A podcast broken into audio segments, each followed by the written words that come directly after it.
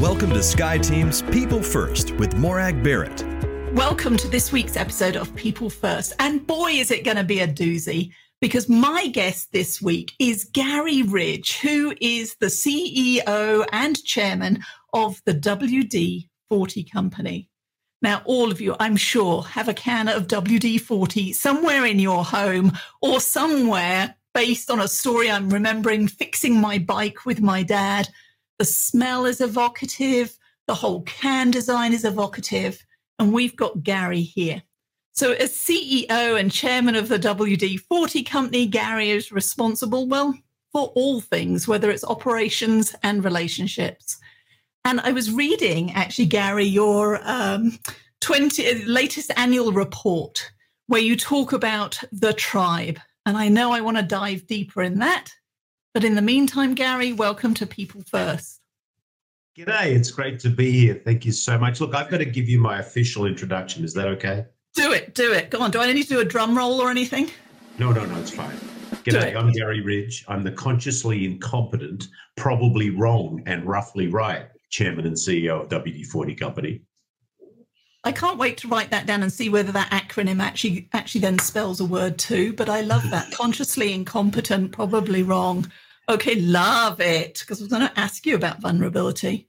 But I'm actually going to start with maybe an easy question. I want your origin story, Garry, when you were a wee lad. So you're still at elementary school, primary school in Australia, and the teacher's going, Garry, Garry, what do you want to be when you grow up? What was your answer? I don't actually remember what my answer was, to be honest. But I, do, I can tell you something really funny.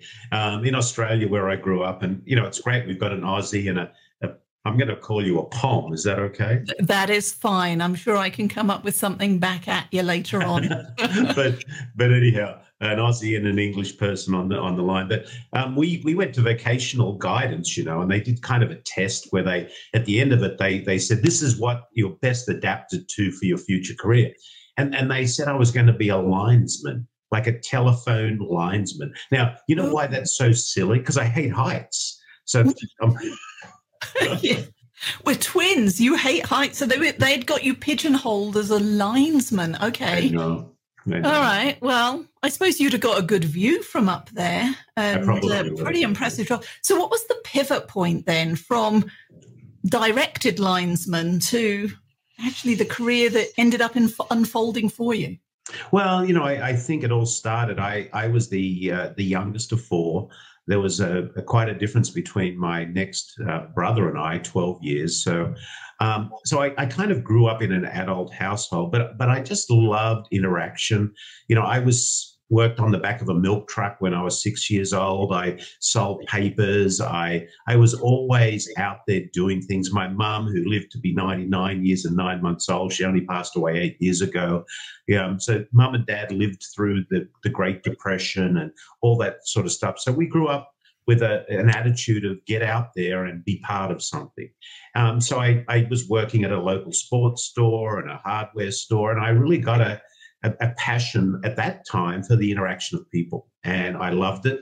Um, and I went from there, and I started my true working career in informally in retail. I was a management trainee with a large department store group in Australia, and mm-hmm. I was mm-hmm. doing their management trainee course. So that was kind of the path that led me um, to you know the next step and the next step and the next step. I've only ever applied for one job in my life, and that was which one, milk cart. No, I didn't apply for that.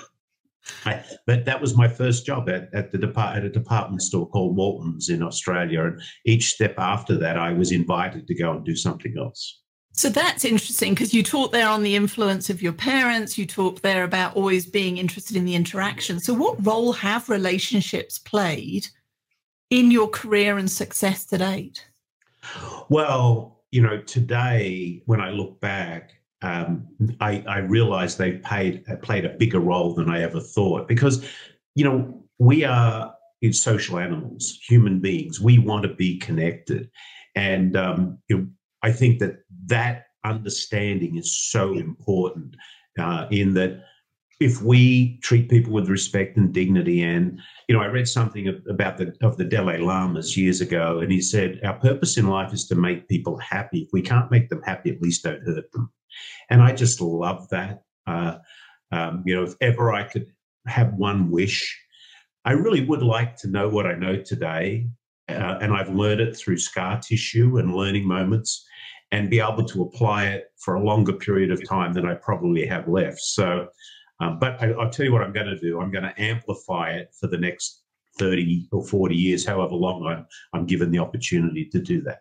So tell me a little bit about that scar tissue. What's one of the leadership lessons you've had to learn the hard way? Oh, the three most important words I've ever learned in my life. I don't know. And getting mm. comfortable and getting comfortable with them. You know, I think as a as a younger leader, um, you know vulnerability doesn't come naturally. You know you want to prove yourself. You know you always want to be right. You know your ego tends to play a higher you know higher part of, the, of your behavior than it should. And um, just getting comfortable with those three words i don't know has been one of the biggest gifts i've hopefully given myself does that get easier as you get more senior i mean as the ceo and chairman of a global organization, is the expectation that you do know? Tell me more about that. I hope not, um, because it's not possible to know everything. What it's what it is, what is important is to be able to um, be in a situation where you can set other people's minds and, and knowledge free. And uh, does it get easier? It has become easier for me. Uh, I'm not sure why, other than probably I don't care anymore that I don't know. Um, mm-hmm. Maybe I care. Maybe early on I cared that I didn't know, and I thought someone would not think highly of me. But right now, I don't really care if I don't know. I don't care if I don't know. But I tell you what, if it's if it's important enough, I'll, someone will help me find out. For me, uh, in the new book that I have coming out later this year, You, Me, We, we talk about courage and vulnerability. And what you're describing there in saying, I don't know, it requires both. It requires courage to admit that gap and potential vulnerability as to how others might react. So, how do you demonstrate that as a leader where others may arrive in with their own fears of, well, I can't say to Garry, I don't know, because I'm his big cheese of this, that, and the other. So, how do you how do you demonstrate courage and vulnerability as a senior leader? And what advice do you have for others as to how we can step into that? Well, one of the things I think that's really paid a big dividend to us is is looking at failure as learning. We, you know, I'm going to make a statement here that you're going to go, "Wow, I have never made a mistake in my life." Wow. What I have, what I have had is millions of learning moments. So, what we say a learning moment is a positive or negative outcome of any situation that needs to be openly and freely shared to, to, to, to help all people. So, at, at, the company, at WD 40 Company, we don't make mistakes, we have learning moments. And those learning moments create curiosity, they reduce fear. Um, and I think just being vulnerable, and a great example of vulnerability or, or, or, or, or just you know being there is when COVID hit. You know, suddenly we all had to become more competent at being good at virtual and using mm-hmm. virtual tools.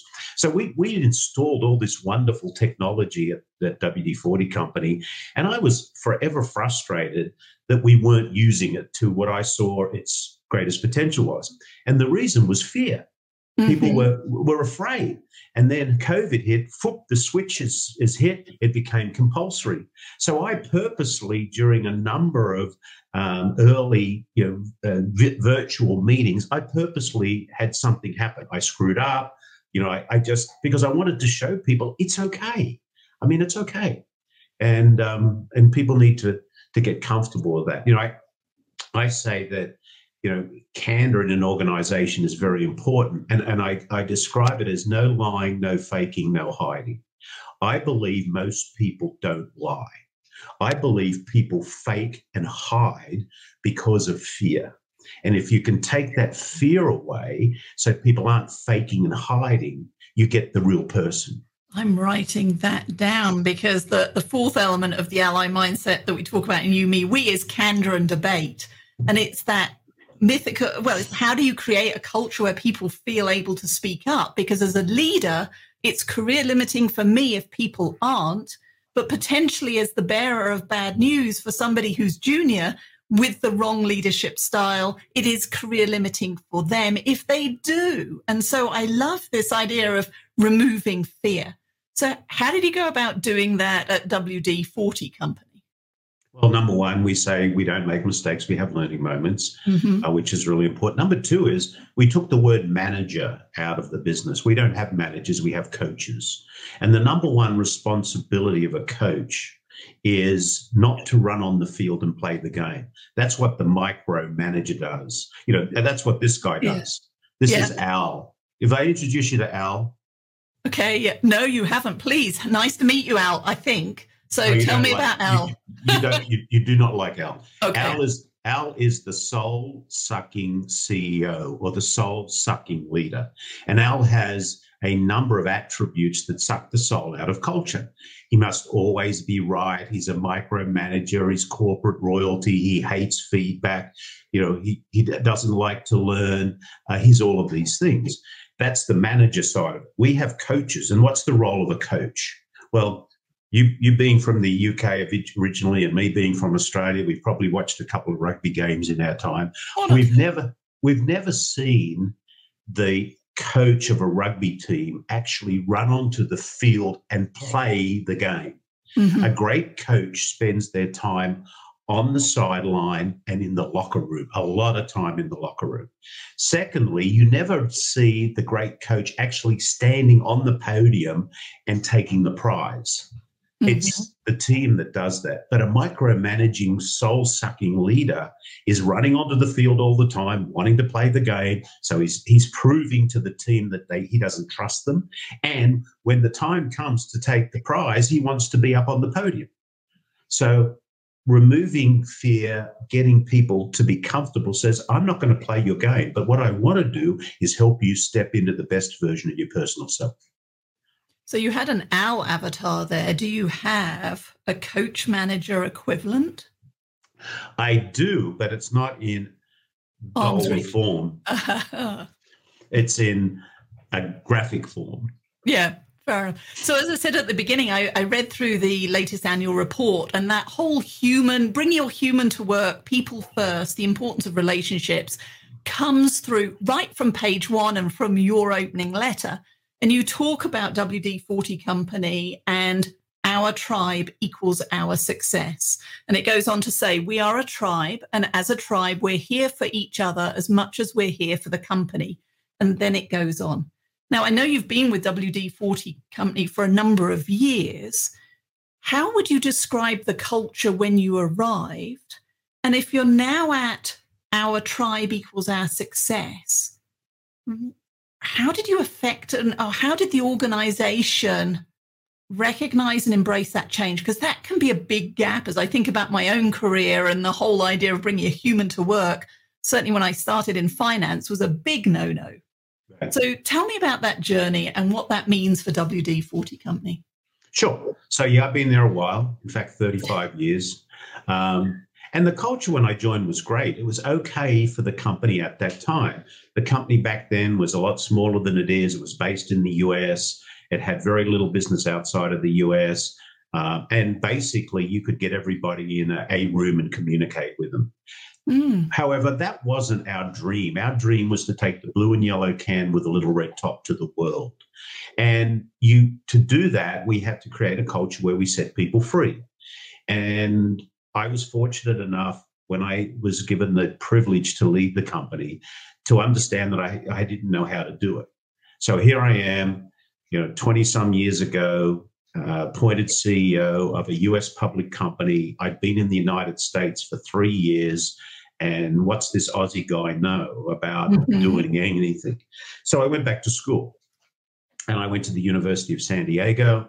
I did a master's degree in leadership. That's where I met my dear friend and my mentor, Dr. Ken Blanchard, the one minute mm-hmm. manager. Ken's 82 years old now. Uh, I play nine holes of golf with him most Wednesday afternoons. I'm just blessed to have his uh, he in my life as a mentor. But what I learned there was the power of servant leadership.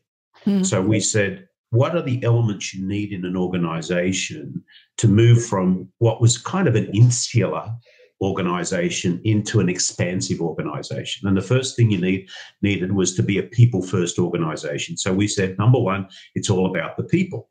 Number 2 was purpose. Did we have a real reason to get up every day? And interestingly enough, in your opening opening remarks, you mentioned about using WD-40 on your bicycle years mm-hmm. ago. Yeah. So our purpose, if you ask us what our purpose is, we're in the memories business we exist to create positive, lasting memories, solving problems in factories, homes, and workshops of the world, which is a much more engaging purpose than saying, I'm here to stop squeaks. So, so that's kind of good too when the squeak is driving one nuts and it's like, exactly. oh, for heaven's sake. So, so people, memories. purpose. Yeah. The next thing was values. We said, what are the, hierarchical set of values that will protect people and set them free. Mm-hmm. And then mm-hmm. finally, we said, how do you create a high will of the people? Aristotle, who was born in 384 BC, said, pleasure in the job puts perfection in the work. Duh. So, what do we need to do? We need to create a culture where there is pleasure in the job, which then led into tribes because the, one of the biggest desires we have as human beings is to belong. Mm-hmm. Everybody who is with us today has left a company, an event, or even a relationship because they didn't feel like they belong. So we said, what is the what is the core of belonging in humanity? It was tribes. Everybody grew up years ago mm-hmm. within a tribe. And what was the purpose of a tribe? A group of people that come together to protect and feed each other. So we said, we're going to have a tribe. Our number one attribute of our tribe, our promise to each other is a group of people that come together to protect and feed each other. Because if we do that, they'll feel safe. If they feel safe, they'll feel like they belong. If they feel like they belong, there'll be a high will of the people. If there's a high will of the people and a reasonable strategy, over time, we'll build a, an enduring business. And that's really the story. I love that. So I'm curious in terms of the impact of the pandemic, and you touched on this in terms of the now, I am assuming across WD 40, you've got time and distance because you're working across geographies and time zones. But you've also now got people who are working through the technology that they're actually using, people who are on site in three dimensions. How do you nurture or how have you had to redefine what that sense of belonging feels like or how we create that sense of connection? Great question. In that, one of the reasons we've done so well through these horrible times. And I tell you, I, I, I, I wish COVID never came. I wish it never came. However, there has been some benefits from the learning we got to, to have to adapt to a new environment. You know, I in, in times of real and great need, people can pivot around fear. And, mm. and and there was a lot of fear. So we've pivoted around it. So how have we done that? Well, number one is when COVID hit, we said, we are going to live our tribal promise, a group of people that come together to protect and feed each other. So how do we continue that connection? So we we did a lot of stuff um, and continue to do a lot to make sure that that connection is is is is staying in place. One of the most beautiful things I saw was our French team. We have a lot of people in France, and you know the French love their food and wine, and mm-hmm. they were missing each other. So you know, they had a virtual dinner where each French member was cooking a dinner in their home and they're all mm-hmm. live virtually. They're all sharing their cooking techniques, you know, drinking their French beer, which is champagne, and enjoying each other. Uh-huh. So, so there was a lot. Now, here's something really, really interesting. Halfway through COVID, uh, I said, let's go and do a cultural check in. We felt we were that we, that we had our cultural glue still in place. We felt that we weren't draining our cultural equity. So we went out and we did a midterm employee feedback survey. And the numbers came back. And as you know, we've got in, employee engagement at mm-hmm. about 93%.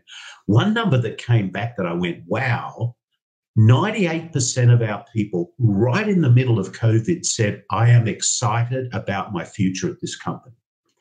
And I went, I said, wow, okay, why? Uh-huh. We went back and asked why. And they said, as a tribe, we kept our promise of a group of people that came together to protect and feed each other. And if we can get through this together, we can get through anything together.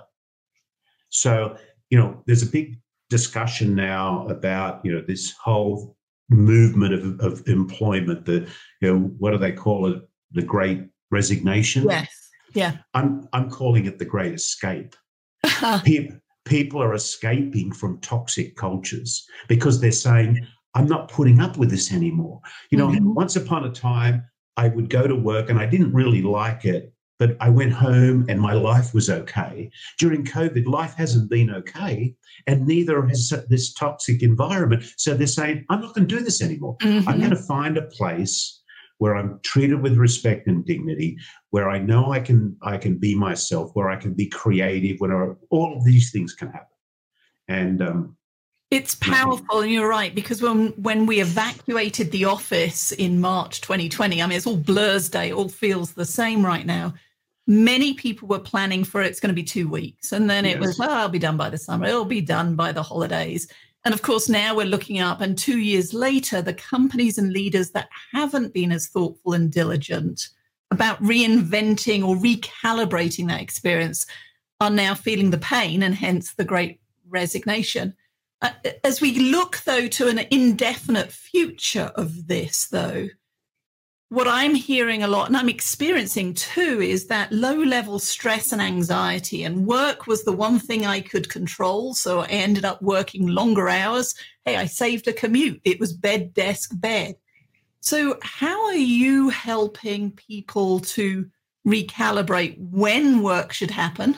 Just because I can get here in 10 steps doesn't mean I should start earlier but also the balance between the haves and the have nots. Because in, in your environment, you've got manufacturing operations where it needs to be done in person. You no doubt have corporate roles that can be done from home. So, as a tribe, there's two parts to that. How do you help as an individual make sure I'm getting that balance? And also as an organization, that the tribe doesn't split into the haves and have nots or the can and cannots. Great question. And I think it's really, firstly, going out and being very deliberate about we want people to treat themselves well during these times. And, you know, as I said, we've never been an organization that's been one of corporate royalty. Mm-hmm. Um, you know, we we treat each other um, with respect and dignity.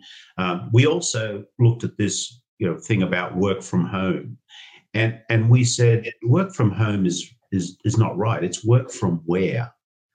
So mm-hmm. our mm-hmm. our our philosophy that we put out to our people is we don't uh, you know unless you have to be at a certain place doing something, we don't care where you work from. You use our values in the organization. You're, you're all responsible people to decide where you have to work from and what you have to do to get the job done. And we'll support you around that. So you know, I, I, realized at one stage, well, work from where? You are. I've worked on an aeroplane, I've worked in a hotel room, I've worked on a mm-hmm. beach, I've worked on a mm-hmm. train, I've worked in the office, and it happens to so many people. So again, deliberately not creating these clusters of you know the privileged and the not privileged is is something that that that's really important to us. So as you talk with other leaders across industries, are you noticing a shift in both the conversation and the appetite for this people first tribe perspective? Um, I think there's a there's a uh, what I would say. I think there's a heightened curiosity in most cases. I would hope that COVID slapped a lot of leaders up the side of the head. you know, um, you know, BlackRock um, the, the letter, the CEO letter from BlackRock just came out a, a few weeks ago, and it, you know, the opening couple of pages, Larry Fink says, you know, culture is so important in an organization now, and people who organizations that have strong cultures are doing better than others. Duh. I mean, yeah, you know, so I'm hopeful, um, and that that that there is a greater awareness of our job is to create pleasure in the job. Now, a lot of people say pleasure in the job. Does that mean the prisoners run the prison? No, it doesn't mean that.